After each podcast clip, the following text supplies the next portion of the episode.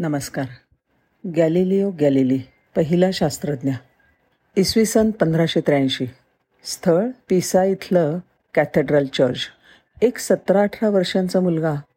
अगदी नाईला जाणं धर्मगुरूंचं प्रवचन ऐकत होता. कंटाळा होता. इकडे तिकडे पाहताना एका क्षणी त्याची भिरभिरणारी नजर हेलकावे घेत असलेल्या झुमराकडे जाऊन स्थिरावली. बघतच राहिला. आणि त्याच्या ओठावर स्मितहास्य पसरलं. घरी आल्यावरसुद्धा झुमराचाच विचार तो करत होता. आणि मग त्याने अनेक वेगळे वेगळे प्रयोग करायला सुरुवात केली. दोरी किंवा साखळी ह्यावरून लटकलेली कोणतीही वस्तू पुढे मागे व्हायला किती वेळ लागतो याचं निरीक्षण करणारा गॅलिलिओ गॅलिली हा पहिला शास्त्रज्ञ होता. प्रयोगातनं त्यांनी जो निष्कर्ष काढला तो असा की लंबक वजनाने जड असो का हलकं?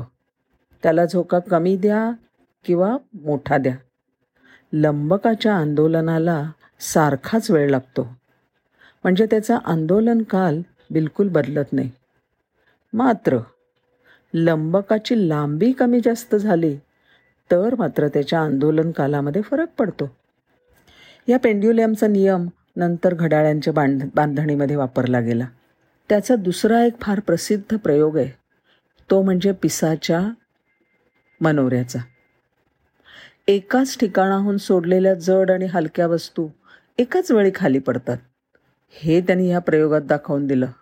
हा आगळा वेगळा प्रयोग बघायला त्यांनी खूप लोकांना पाचारण केलं होतं. ही गर्दी जमली होती खाली. पिसाचा मनोरा आहे एकशे त्र्याऐंशी फूट. त्यातल्या एकशे एकोणऐंशीव्या फुटावरती त्याचे मदतनीस उभे होते. त्यांच्या हातामध्ये वेगळ्या वजनाचे दोन तोफेचे म्हणजे लोखंडाचे गोळे होते.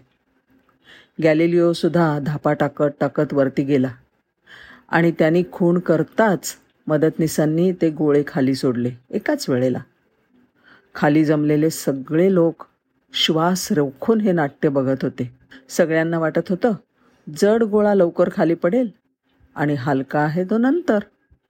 पण छे ते भिन्न वजनाचे गोळे जवळपास एकाच वेळी जमिनीवर येऊन पडले. प्रस्थापित कल्पनांपेक्षा हे मिळालेले निष्कर्ष फार वेगळे होते. त्या काळी जी दुर्बीण दूरवरच्या बोटी पाहण्यासाठी वापरली जायची तिला गॅलिलिओनी फक्त आकाशाकडे वळवलं. आणि आणि सर्व विज्ञानाचा खगोलशास्त्राचा इतिहासच बदलून गेला. आत्तापर्यंत न दिसलेल्या अनेक गोष्टी जगानं पाहिल्या. त्यांनी या दुर्बिणातून चंद्रावरचे डोंगर विवर सगळं पाहिलं. त्यांनी गुरुचं निरीक्षण केलं आणि त्याभोवती फिरणारे उपग्रह किंवा गुरुचे चंद्र शोधून काढले. गुरुच्या भोवती फिरणारे जे चंद्र आहेत त्याला आज गॅलिलिओचे चंद्र म्हणून ओळखलं जातं. त्याने शुक्राच्या कलांचा अभ्यास केला. त्याच्या पुढच्या आयुष्यामध्ये पृथ्वी सूर्याभोवती फिरते. सूर्य पृथ्वीभोवती फिरत नाही. हे कोपर्निकसचं म्हणणंच योग्य आहे असं तो प्रतिपादन करत होता. आणि हे त्याचं मत चर्चच्या मतापेक्षा भिन्न होतं. त्याबद्दल त्याचा बराच छळ झाला. तो पाखंडी आहे असा आरोप ठेवून त्याला कैदेमध्ये ठेवलं गेलं. बंदिवासात असताना त्याने ट्रू न्यू सायन्सेस हे पुस्तक लिहिलं आणि गुप्तपणे हॉलंडमध्ये प्रकाशित केलं. आठ जानेवारी सोळाशे बेचाळीस रोजी गॅलिलिओ कडाक्याच्या थंडीत नजर कैदेत असताना मृत्युमुखी पडला. त्याच्या मृत्यूनंतर तब्बल तीनशे चाळीस वर्षांनी म्हणजे एकोणीसशे ब्याऐंशी साली सूर्य आणि पृथ्वी यापैकी कोण कुणाभोवती फिरतो याविषयीची जुनी केस चर्चमध्ये पुन्हा उभी राहिली. त्यावर दहा वर्ष उलट सुलट वाद प्रतिवाद झाले. शेवटी एकदाचं सगळे पुरावे बघून एकोणीसशे ब्याण्णव साली पोप पॉल दुसरे यांनी गॅलिलिओला चांगली वागणूक मिळाली नाही आणि पृथ्वी सूर्याभोवती फिरते हे कबूल केलं. एकोणीसशे पंच्याण्णव साली गुरुपर्यंत जे यान पोचलं त्याचं नाव होतं गॅलिलिओ.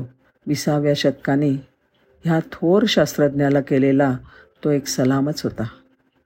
धन्यवाद.